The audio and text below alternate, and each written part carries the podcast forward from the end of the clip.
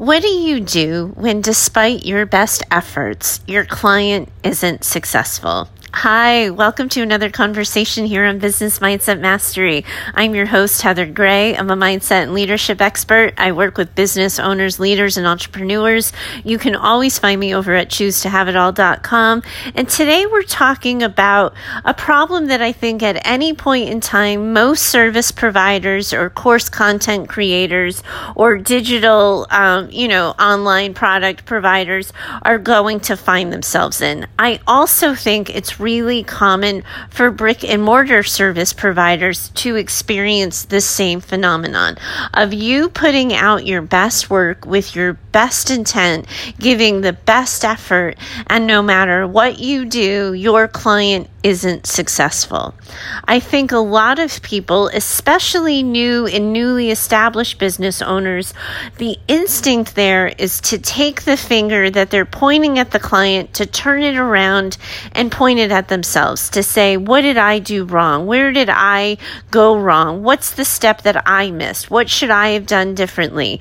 And then those thoughts and feelings, because they're fueled by guilt and shame, we take the energy, because remember, we just talked about this yesterday, we take the energy that those feelings create, that disappointment, that fear, that discouragement, and we just sort of use it to eat and gnaw at ourselves, and we make us the problem. Because if we can make ourselves the problem when someone else isn't successful, then we feel like we have control over the solution. If we can say, oh, I just should have added a different module to that course. I should have extended my working hours. I should have responded to that email with more depth. I should have answered that question with more detail. The coulda, shoulda, wouldas we start to focus on and put, and we ping it on ourselves, right? Because then we tell ourselves a story that we can control the outcome.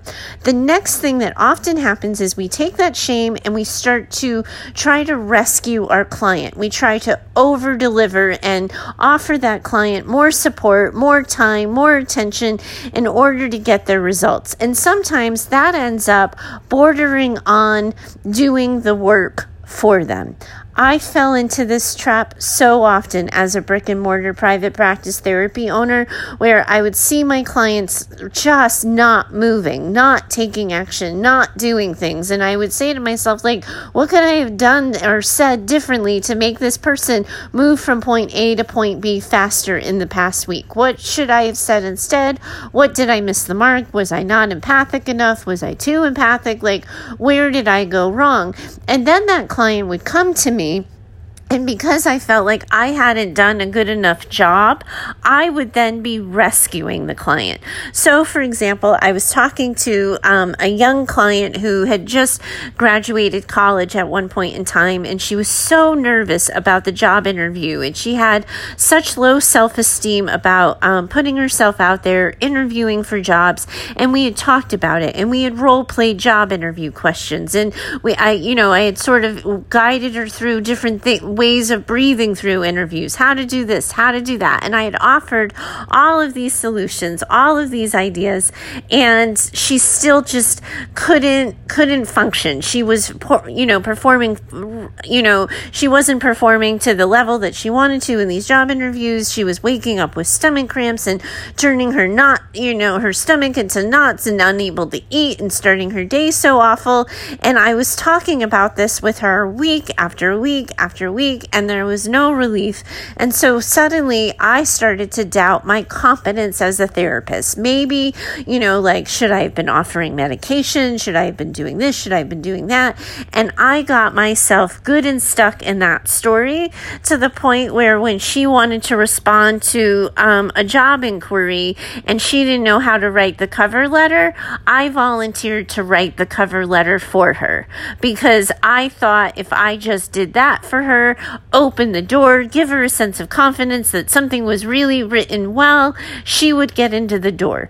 And having no idea. And as soon as I did that for her, as soon as I hit send on that, suddenly my conscience kicked in about my poor boundaries, about the idea that, like, you can't just give people fish, you have to teach them how to fish, on how that was not my best effort. That was not a good day at work for me.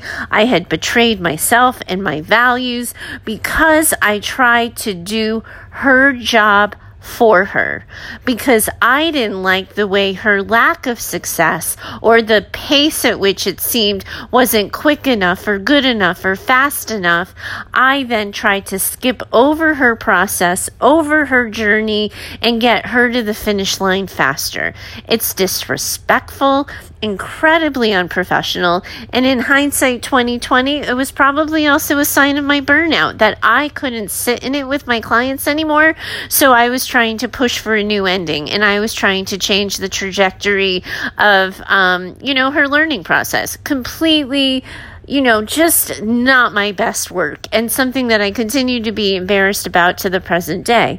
But that instinct, that um, desire to fix, to save, to rescue, I have a feeling that's not really unfamiliar to many of the service providers and business owners who are listening to me today.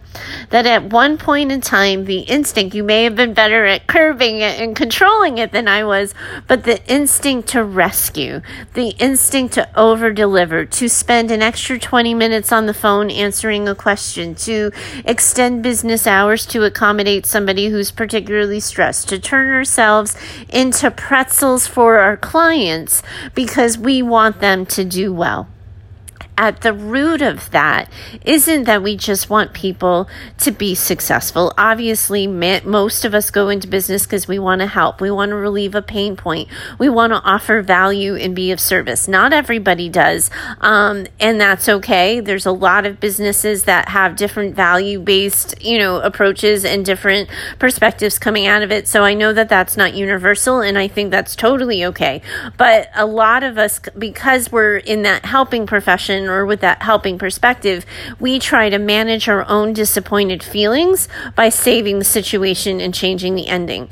But at the end of the day, what we have to recognize is that sometimes our clients, first of all, are going to work at a different pace.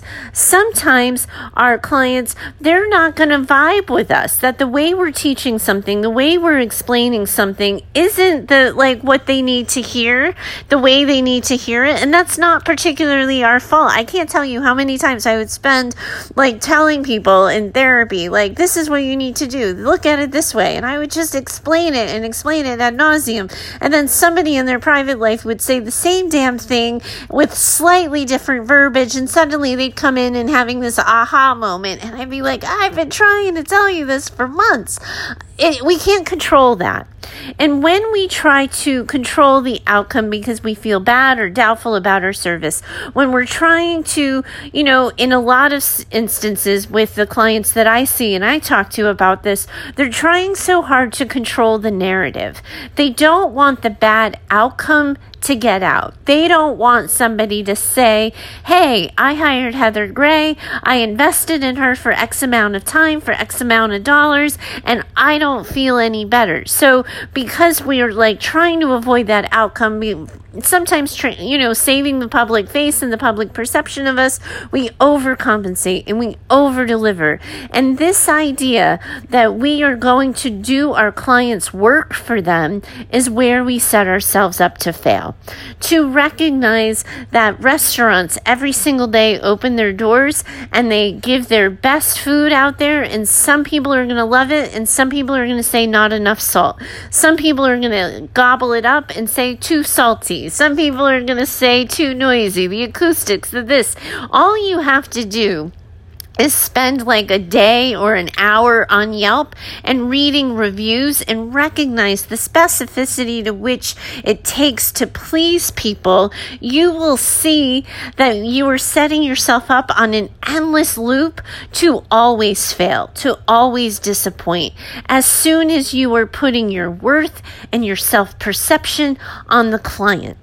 But what you do want to do when people are not being successful, when they're not making their goals, when they've invested in your product and they're not seeing an R O I and they're not seeing the transformation, I do think that the first thing we do is look inward.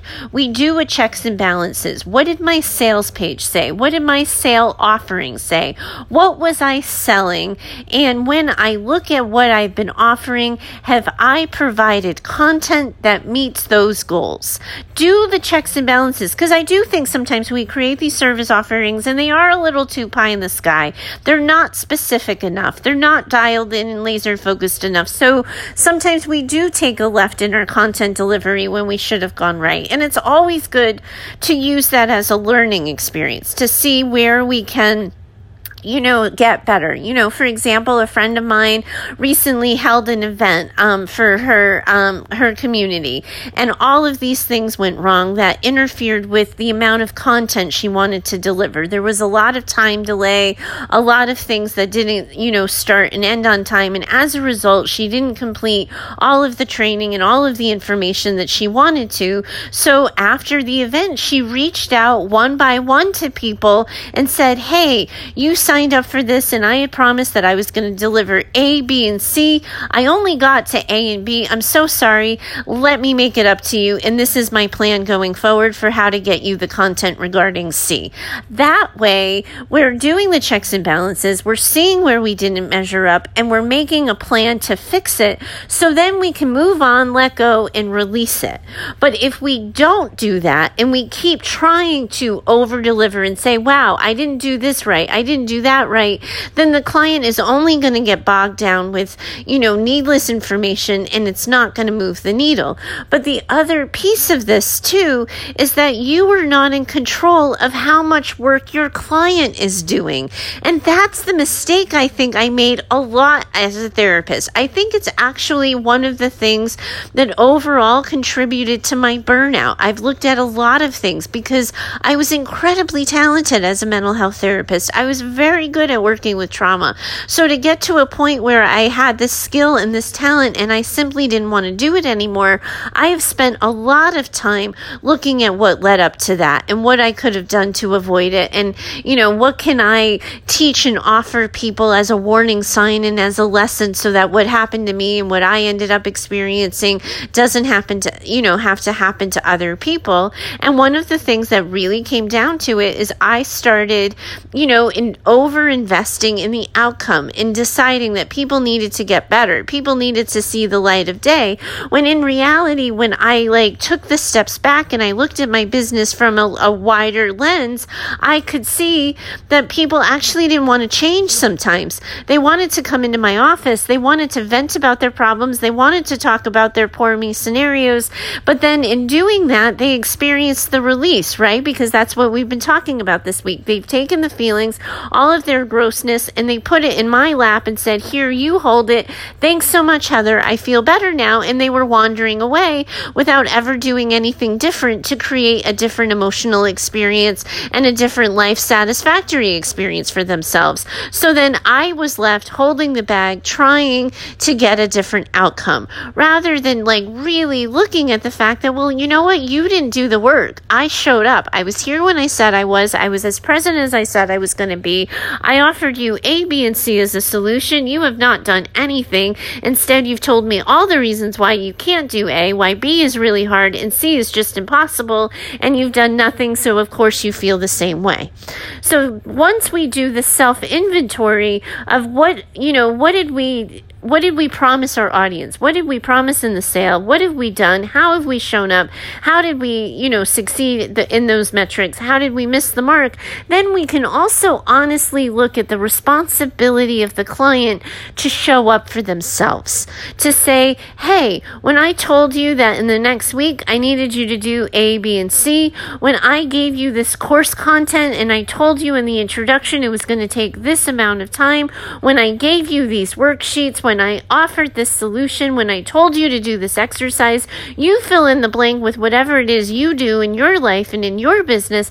But when you gave your clients directions, did they do the work and follow them? And when they got stuck, did they ask a question? Did they ask for help? Did they seek clarification? Or did they allow themselves to sit and struggle, blame you, and put the responsibility in your lap and assume that you were going to fix it? Because a lot of people want want to be rescued. And unless you're a lifeguard, unless you're an E M T, unless you're a doctor, you are not in the business of rescuing. You are in the business of teaching pain transformation so clients can rescue themselves. You are a teacher, you're a service provider, a product, you know, provider, but you are giving somebody a tool so they can solve themselves and their own pain points. And you are using that to set them up for success. And when you set yourself up to fail by doing more work for the client, the other thing you are risking is that more clients will fail because you are not holding, as the business owner, the big picture view of caring about everyone. The squeaky wheel is getting the the the grease and not everybody else. I can't even tell you how many times when I, you know, get hired as a mindset consultant for different group program offerings that I do. I, you know, a lot of times the one of the arms of my business, um, people will teach and create business strategy um, programs, and then they'll hire me to help the members who were in the course participants who were doing mindset consultant. I can't even tell you how many times the people who say, well, this isn't working, or I don't know about this, or I'm not sure this is right, how many times the course creators then feel like those are the people that need to get their attention because those are the people who are dissatisfied, rather than making sure that the people who are doing the work, who are showing up, who are, you know, doing the worksheets and following directions and asking questions are getting your energy and your time in equal measure so that they too don't start to fail. I think sometimes we as business owners run the risk of paying attention to the squeaky wheels rather than the wheels that are running smoothly, because it's the wheels running smoothly that are going to give us the information we need to know. They're our ideal clients more often. We can look at what we did well, how they showed up, what that process was, and that's actually oftentimes what allows us to tweak, because what will end up happening is if somebody's asking, you know, if three different people ask the same question, then we as business owners and product providers and service providers can start to see, up, this is something I'm not explaining very well. You heard me do that a week or so ago when I talked about, you know, somebody wrote into me and said, Heather, you use this phrase a lot, giving yourself permission. I don't know what that means. I, you know, that was like the second or third time I had gotten that email of what does giving permission mean? And the first two times I just answered the question in the email and I didn't turn it into a podcast episode. Once I got three questions on it, I was like, oh, I'm teaching a concept in my podcast that not everybody's on board with. I'm clearly not explaining it well because this is the third person who's asked me for clarification, and then I've gone and offered that clarification.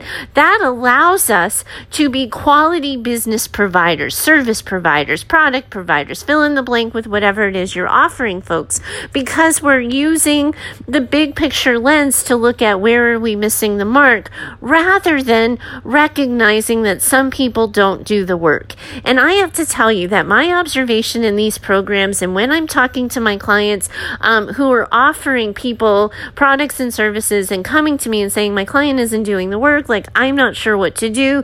I think the other missing piece to this conversation that's incredibly important is the number of course creators, product providers, and service providers who are afraid to hold their clients accountable, who are afraid to say out loud, hey, Hey, you hired me to help you with A, B, and C. To get you to A, I offered you steps one, two, and three. Can you show me where, when, and how you did those things? We're so afraid of that awkward conversation. We're so afraid of embarrassing someone, having somebody feel bad, or seeming, you know, impartial or invalidating, or just, you know, like kind of bratty as business owners, that we don't hold accountability with the people who are hiring us. And I think we do that at our own disservice because, first of all, we, you know, as business owners have integrity, and we have a responsibility to maintain the integrity of our product and service. And if we're not doing that because we're letting people just does not do what we say and we're not responding. First, P S, again, a reminder, that's something that led to my, you know, my burnout, and we don't want that to happen to you. But also, too, you end up creating a watered down version of your product, and that only will lead to more people failing. That will only lead to a less than desirable outcome for more of a majority of your people. So what you need to do, in addition to backing off and sort of holding back on that rescuing instinct, is you also have to be willing to use the energy created by someone's disappointment, by someone's discouragement, by someone else's fear, and turning it and using that energy to teach them and to help them by holding accountability, by saying, hey, you started with me on such and such a date. In that time, I've asked you to do A, B, and C. You did a great job with A, but I haven't seen B yet. Can you get back to me on what you've done with B? Rather than, oh, I'm so sorry, let me just help you with A, B, and C, which so often when you're new and running a business, you're afraid of the bad review, you're not confident in your skill set, you don't hold accountability, and you're afraid to say that on the off chance that it might be your fault. And then what ends up happening is that becomes the ingrained way that you do business when someone isn't performing at the level that they should be, given wherever they are in your service delivery or product provision. So what I want you to do is not build that habit. Don't start there with assuming it's your responsibility to fix by overcompensating and over-delivering. Do the gut check. Look at what you're doing, but then be unafraid to put the responsibility back in your client's hands. And yes, just as we see in Yelp reviews, some people are not going to be happy with you. Some people are not going to like what you have to say. Some people aren't going to be aren't going to appreciate having their feet held to the fire, and that's okay. That's not a reason not to do it. We do not run businesses out of fear of what people will say. We don't let the haters and the trolls and the people who don't resonate with our vibe leave the show. Instead, what you do in your response is you're speaking to your tribe. So anybody in those moments who you're afraid of, like, oh my God, if they read this bad review, if you You know, somebody blasts me on the internet, what do I want the people who follow me and who are going to learn about me and know about me? What do I want them to know, learn, and find out about, you know, from me, my perspective, and how I manage these situations? So what you do is you, if you do get the negative review, you say, you know what, if I want, if somebody was on the fence about hiring me and they weren't sure about me based on this review, what would I want that person to know? And in the response to the negative review or the negative blast, you speak to the people you want to hire you, your people, your people who are going to resonate with your vibe. You model for them how to stand in the face of insecurity, how to respond to criticism, and you decide as a business owner how you're going to move through the world. Because, you know, Yelp reviews, people are still opening their doors. People are still saying, I'm going to let you decide for yourself. And now me personally, I'm, I often use Yelp reviews to decide where I'm going. So yes, if as a business owner, you are getting a lot of negative reviews and you're getting a lot of people not completing your program and not seeing results, then yes, you have to look at yourself, your teaching style, what you're offering versus what you're delivering. But if you're getting largely good testimonials, don't be handing your power in your business off to the squeaky wheel, because that only sets you up to fail, and then you end up serving that like watered down version of yourself rather than the person who's going to be set up to set more people up for success.